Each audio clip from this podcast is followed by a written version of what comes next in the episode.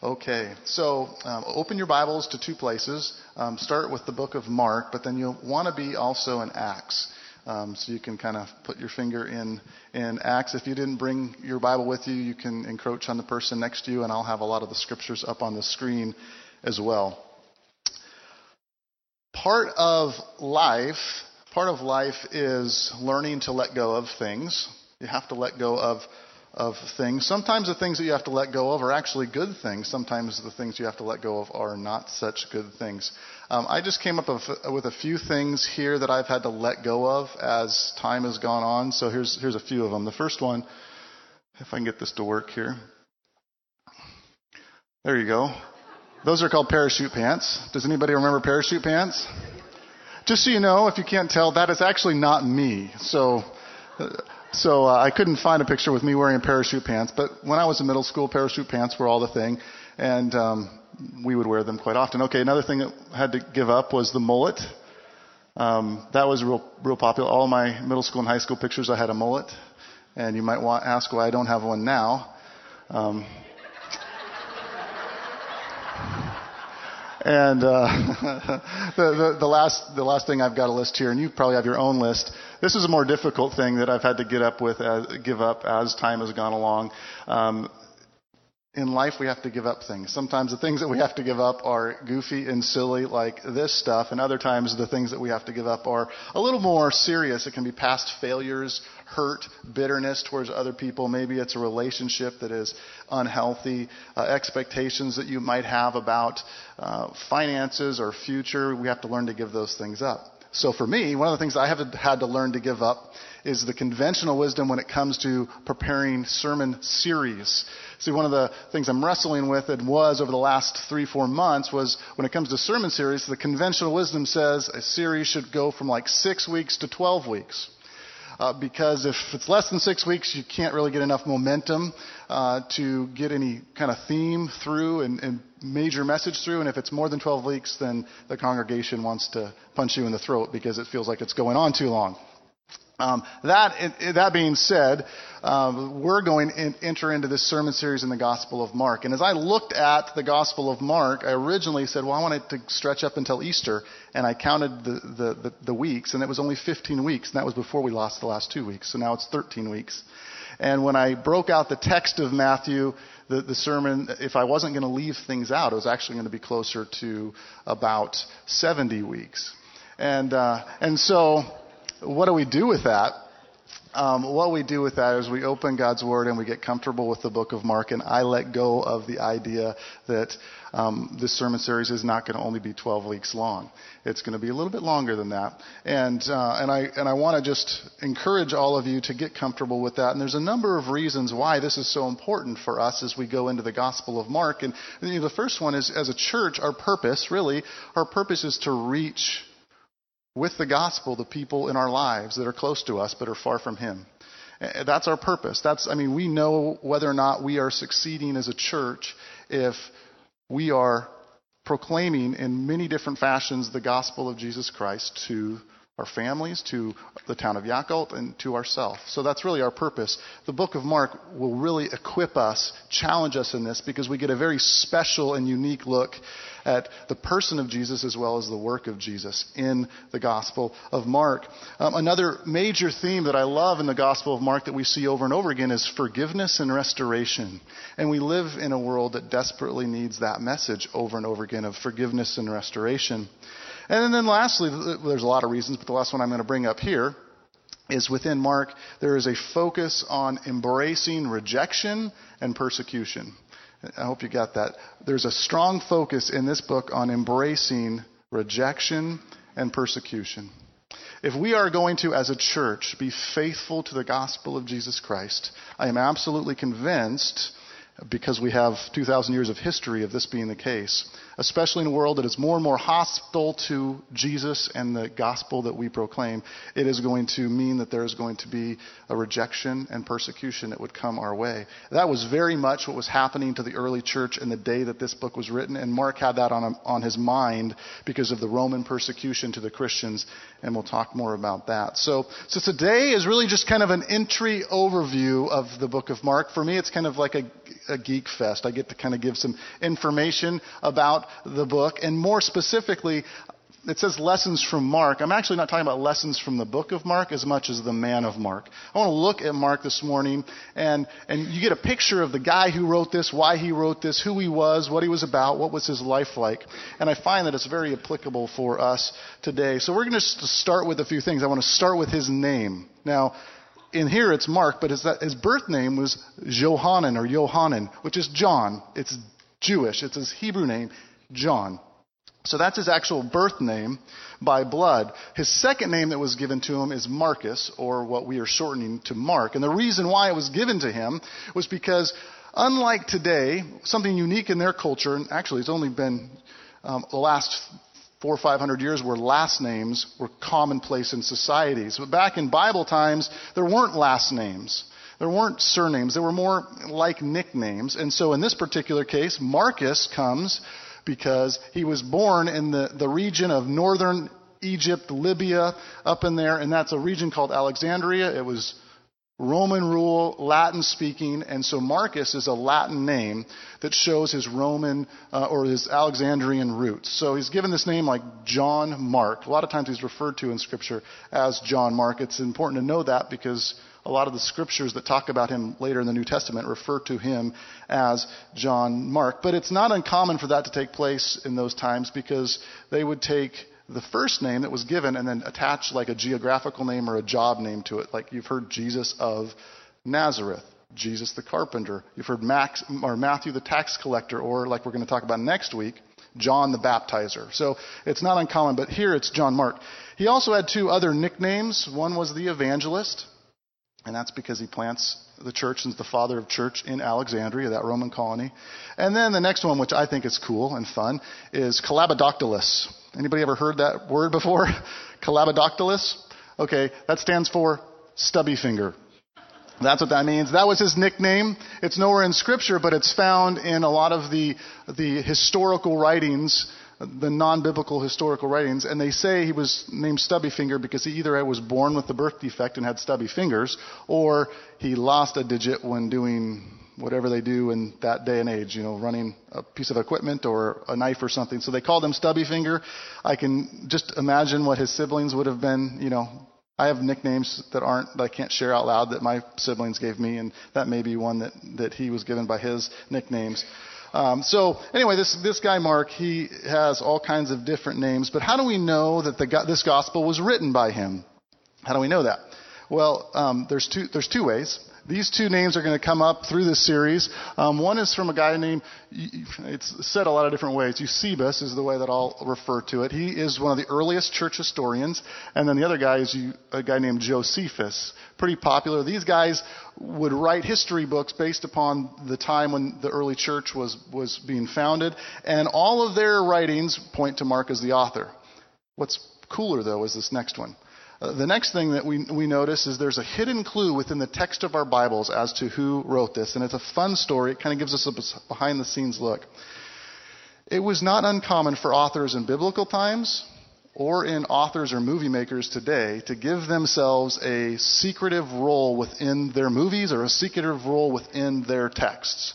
And in the, in the Gospel of Mark specifically, we find a spot where most scholars agree that Mark is found hidden. And, and what's neat about this is that if you're not paying attention or you're just reading quickly, you can read right over a little detail like this and miss it. And there's a reason why, and we'll get there in just a minute. But I want, if you're in Mark, you can turn to Mark 14 or you can look here. And it says this A young man wearing nothing but a linen garment was following Jesus. When they seized him, he fled naked, leaving his garment behind. Now, as cool as cool as this is, what's going on here is that Mark is was believed that his dad owned the Garden of Gethsemane. He was a rich Roman guy that owned the Garden of Gethsemane, and the room where the Last Supper took place was in Mark's home, his parents' home. He was a teenager at the time. He was like middle school, high school age. And you can almost just envision what was going on. Jesus is, is with his disciples, his boys, at one of the most intimate times at the Last Supper, where all these amazing things happen in this Last Supper. supper. He, predicts, he predicts Peter's denial of him, and, and you can almost envision Mark that has got a bed sheet wrapped around him, around the corner, eavesdropping on Jesus and the disciples of what's going on here. And then suddenly they get up and they head out, as we see through other gospel stories, they head out to this Garden of Gethsemane. And you can almost envision Mark, the teenager who's being mischievous maybe, follows them from a distance and kind of hides behind a tree and, and watches what's going on. And then one of the things that's neat is we find a lot of recordings within the Gospels where you, if you, you read them, you ask, how in the world do we know those details? Well, it's believed that Mark was the first gospel ever written. He was there, according to this, this theory, he was there watching and eavesdropping and listening to what was going on. And not knowing that he was going to write this gospel later on, but that's how we have those details. And, and so here he is, he's eavesdropping on the conversation, and then here comes Judas with the guards. He goes up and he kisses Jesus' face. And then kind of mayhem breaks out, and we know kind of what, what happens from some of that. And in that mayhem, he's like, oh boy, I probably should get out of here. I'm going to get grounded or something. And so he tries to get away, and a young man wearing nothing but a linen garment was following Jesus. When they seized him, he fled naked, leaving behind his garment.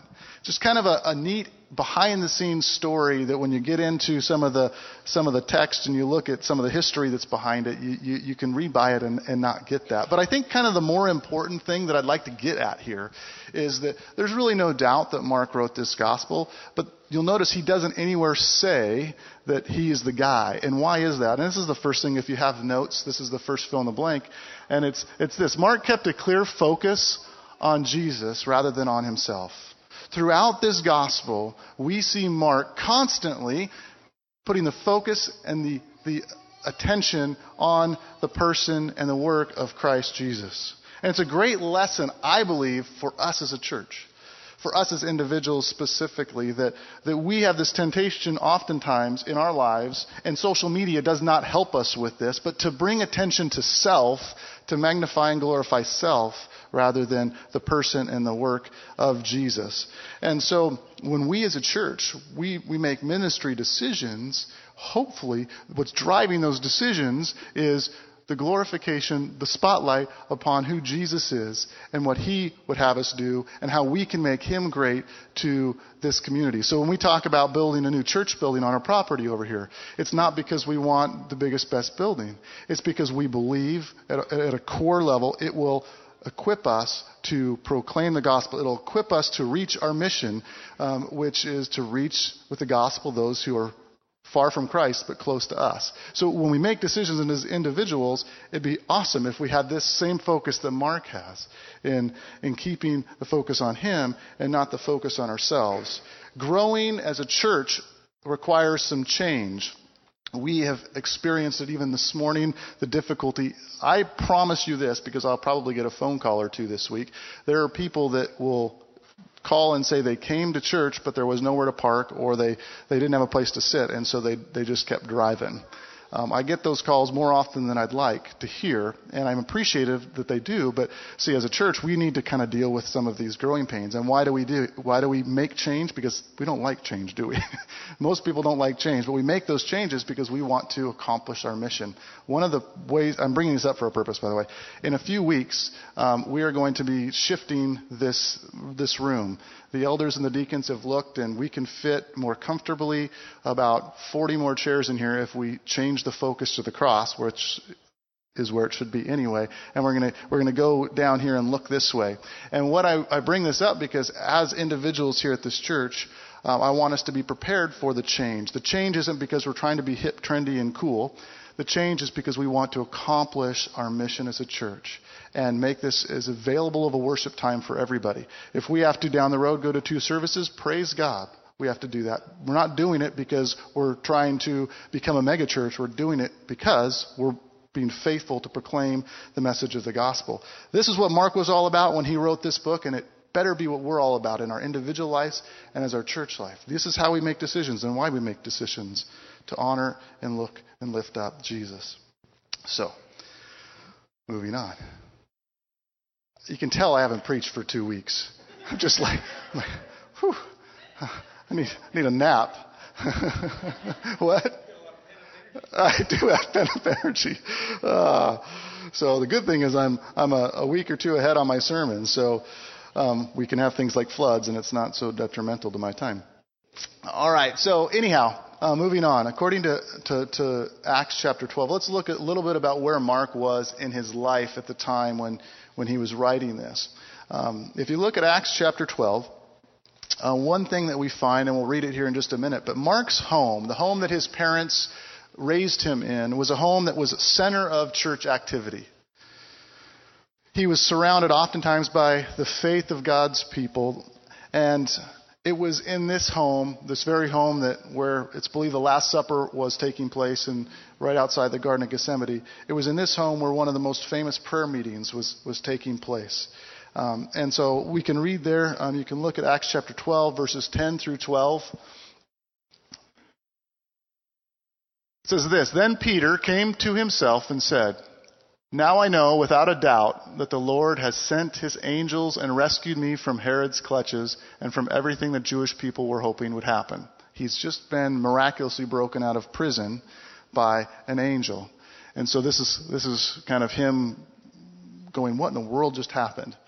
Um, verse 12 says, when this had dawned on him, he went to the house of Mary, the mother of John, also called Mark. John Mark, our John here, where many people had gathered and many people were praying. Uh, the point here, and it's number two in your notes, the, the house, the kind of house that Mark grew up in, it was a haven for prayer. Prayer took place in this house. It was evident throughout the New Testament. This is where people came to gather and pray. And it's just the question I want to ask us individually walking away from this. Uh, what kind of house, what kind of home do you live in? Do you live in a home where it could be marked by this particular con- concept that you, you make sure that your home is a home that is dedicated to prayer? Is your home the kind of home that the Spirit of God dwells?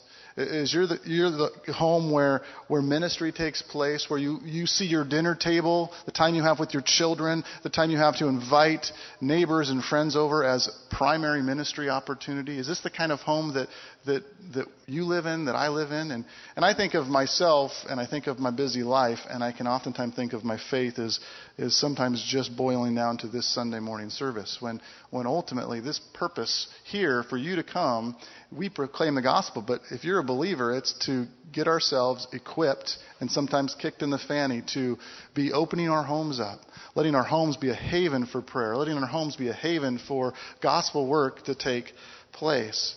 Is that the kind of home that you live in? I know that for my home, it's a struggle. I, I struggle because of the, the intoxication of technology. And, and so easily, so easily, things that lord over my life have more to do with, with screen content, visual content, than it does opening up God's Word, kneeling down with my family and praying. It's a major issue.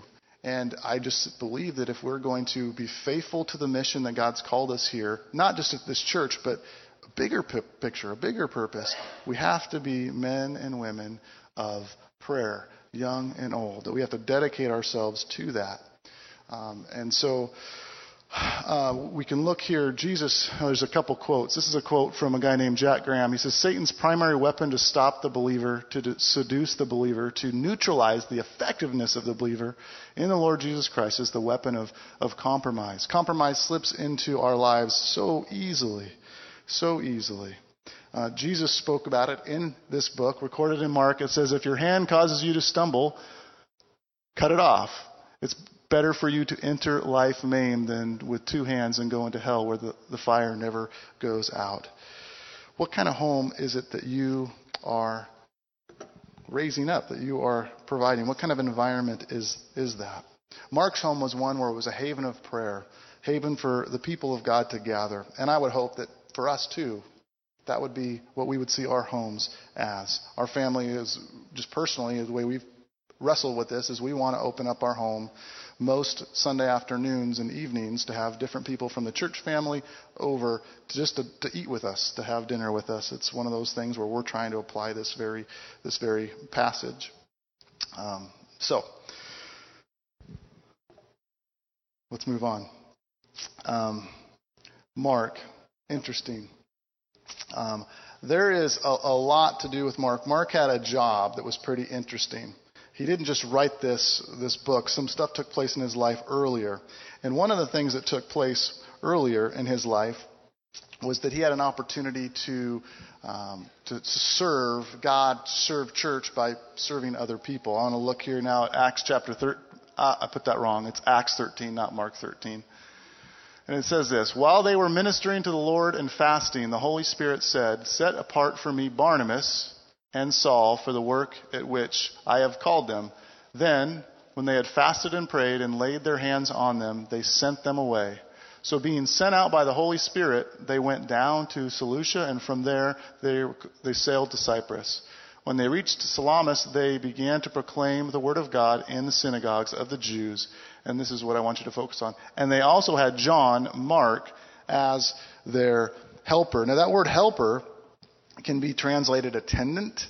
Uh, this is not a glamorous job in that culture. Basically, Mark, John Mark, the man who wrote this book, he was called to be their dishwasher, their cook. He kept their bed mats intact. He took care of the basic things so that Paul and Barnabas would be able to go out and do the specific giftings of ministry that they were able to do. But when you think about this for a minute, John Mark was, he was a, an integral part of the very first ever missionary team, ever. Uh, so he was able to go out, and that's kind of an exciting thing. We have missionaries. I met yesterday with Vance Johnson, who was um, a retiring missionary for the Philippines. And uh, we have missionaries. That term is so common to most people. But in this day, he was part of the very first missionary team. And, and yet he was called here as an attendant. And, and the point number three in your notes says God's kingdom has great need for faithful helpers for faithful helpers. Oftentimes, um, what I hear people say is, I'm just a, and then they'll say, I'm just a greeter, or I just a, and they'll fill in the blank and put their ministry um, role there. John Mark here was just a helper, he was just an attendant. And look at what his life ended up accomplishing. He ended up writing this, this gospel of, of Mark and accomplishing a lot of things, and he was able to do it in a pretty powerful, powerful way. Um, one of the key verses that he talks about is Mark 10:45. It says, "For even the Son of Man did not come to be served, but to serve and give his life as a ransom for many." I don't know what your role is specifically, but what an opportunity that, that we have to, to come along and, and uh, serve as a helper. Not all of us certainly are called to stand up here and preach like I'm doing right now, but all of us are called to go out and proclaim. And we do that in simple ways um, by serving and helping. Okay, so want to jump down here. Next up, Acts 13:13. It says, "Now Paul and his companions put out to sea in Paphos and came to Persia in Pamphylia. And John left them and returned to Jerusalem." This is something that you can again like chapter 14 where he was stripped naked and ran away in the dark in, in, uh, without any clothes on. It's the same kind of thing here with Mark. If we weren't careful in noticing what this verse says. We've heard all the great stuff up until this point about Mark, but something major happened in his ministry. And this is what it was. He left Paul and Barnabas. They got to a place and he left. He ditched them. He deserted them. and uh, and uh, it's really really an interesting thing that this word left is is translated to desert. That is to leave someone in the lurch. So here they are, they're doing important ministry work, and he just zips off and, and leaves them. There's no clear indication why that could happen. Excuse me. No clear indication. There's two. One was jealousy. See, Barnabas was Mark's uncle. And all the way up until Acts 13, it was Barnabas who was creme de la creme missionary dude. He was the guy that all of the people looked at. He was the lead missionary. He was the lead dude of the church. But after Acts 13, when Paul had come onto the scene, now Paul is always listed at the top of those names.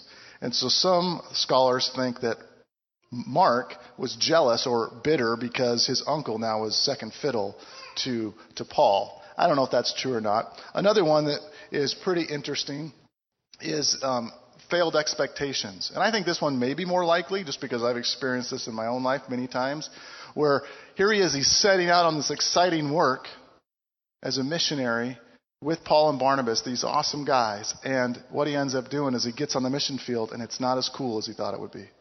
I mean, it's not as amazing, it's not as as sexy of a job assignment. And so he gets out there and he thought it was going to be this exciting time where everything was always going to be happening and all these miracles were always going to take place. And his expectations were then left, let down. And so he finds himself kind of just thinking, well, this isn't what I hoped it would be. And uh, so he, he quits and, and he, he walks away.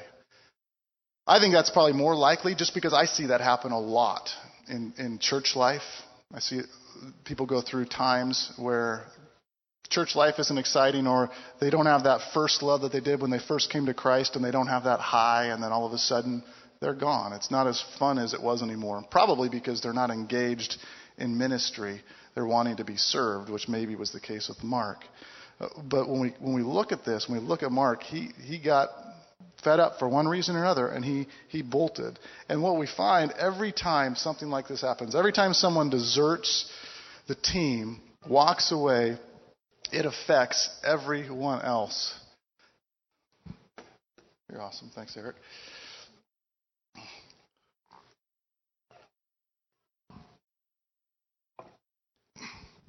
Um, it affects somebody else. Quitting always affects more people than just ourselves. Oftentimes, when people walk out on something, they're thinking, they're thinking, you know, about themselves specifically, but what I find when it comes to quitting is that there is a there's a shrapnel of of hurt that is left in other people's lives.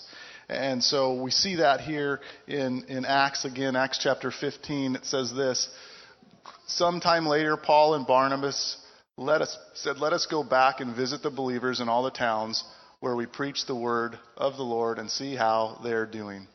Barnabas wanted to take John, also called Mark, with them, but Paul did not think it wise. But Paul did not think it wise because he had deserted them in Pamphylia and had not continued with them in the work. They had such a sharp disagreement, this is Paul and Barnabas, that they parted company. Barnabas took Mark and sailed for Cyprus, but Paul chose Silas and left from there. Mark's choice to desert his, his compadres on the mission led to this dis- sharp disagreement. Now, God redeemed it, and He used both of these missionary teams. But I don't know if Paul would have, or Mark would have realized his leaving would cause this major rift um, to the point of, of discouragement and splitting up. The exciting thing or encouraging thing about this is what ends up happening just a little bit later as we go along. And, and that's this that that oftentimes, oftentimes when there's disagreements between two people and it feels at the time like there's no way that they can ever get along, um, down the road they come back together. Um, I don't know if you have people like this in your life. I have people like this in my life where we have a strong disagreement about something. And it can be, in this case, it can be about philosophy of ministry. I can think of many people that, that I'm no longer fellowshipping with or haven't fellowshipped with because um, we disagree strongly on the way to go about accomplishing the purpose of God's mission. And, and sometimes those are my fault, and sometimes they're their fault. I think it's probably more often their fault than it is my fault, but hey, uh, that's just me. Uh, no, but that happens. But when I see this, um, I know what the end of this story is, and we're about to see it right here. Um, and this is the last point in your notes, and it's this that Mark, he allowed failure to be his teacher. One of the most important aspects to following Christ is not being fearful of failing, or at least not letting failure keep us down. There's a great book by John Maxwell that's, that's called um, Failing Forward. One of my one of my favorite youth bands, who was out of Albany when I was a youth pastor, was a, a, a group called Falling Up. I don't think they're around anymore. Um, but falling forward, failing forward, falling up, um, Mark allowed his failure to be his teacher. And again, we don't really know that because Mark doesn't himself tell us about his life because his focus was completely on Jesus. But when we read the rest of the Bible, we get to see it. And in Philemon, you don't have to turn there if you don't like, but Philemon, um, it says this. It says, um, Epaphras, my fellow prisoner in Christ Jesus, greets you as do Mark, Archicus, Demas, Luke, and my fellow workers. Now, what's interesting, he says, My fellow prisoner in Christ Jesus greets you, as do Mark, and then this other list. This was written 18 years after this fight that took place between Paul and Barnabas. And, and so if we didn't pay attention to that, we wouldn't know. We would just think that Mark deserted them. But here, Paul does something pretty major, and he calls him his fellow worker. In 2 Timothy 9, it says this Make every effort to come to me soon. For Demas, having loved this present world, has deserted me and has gone to Thessalonica. Crescens has gone to Galatia, Titus to Dalmatia. Only Luke is with me. And this is key. Pick up Mark and bring him with you, for he is useful to me for service. Mark may have had a pretty significant walking away, quitting. Uh, but the end of his story wasn't written there. He, he came back. He allowed his failure to be his teacher to the point where Paul calls him a fellow prisoner 18 years later. So they were able to reconcile. And, and it was in that time frame we also get this, what is known to be our first gospel, even though it's not first in order. It's thought to be the first gospel that both Luke and Matthew used to write their gospels, at least record a lot of their details for. Um, as we as we kind of wrap up this, Mark went on to be um, the leader of the church in the hometown he grew up in. He was the leader of the church. He was known as Mark the Evangelist.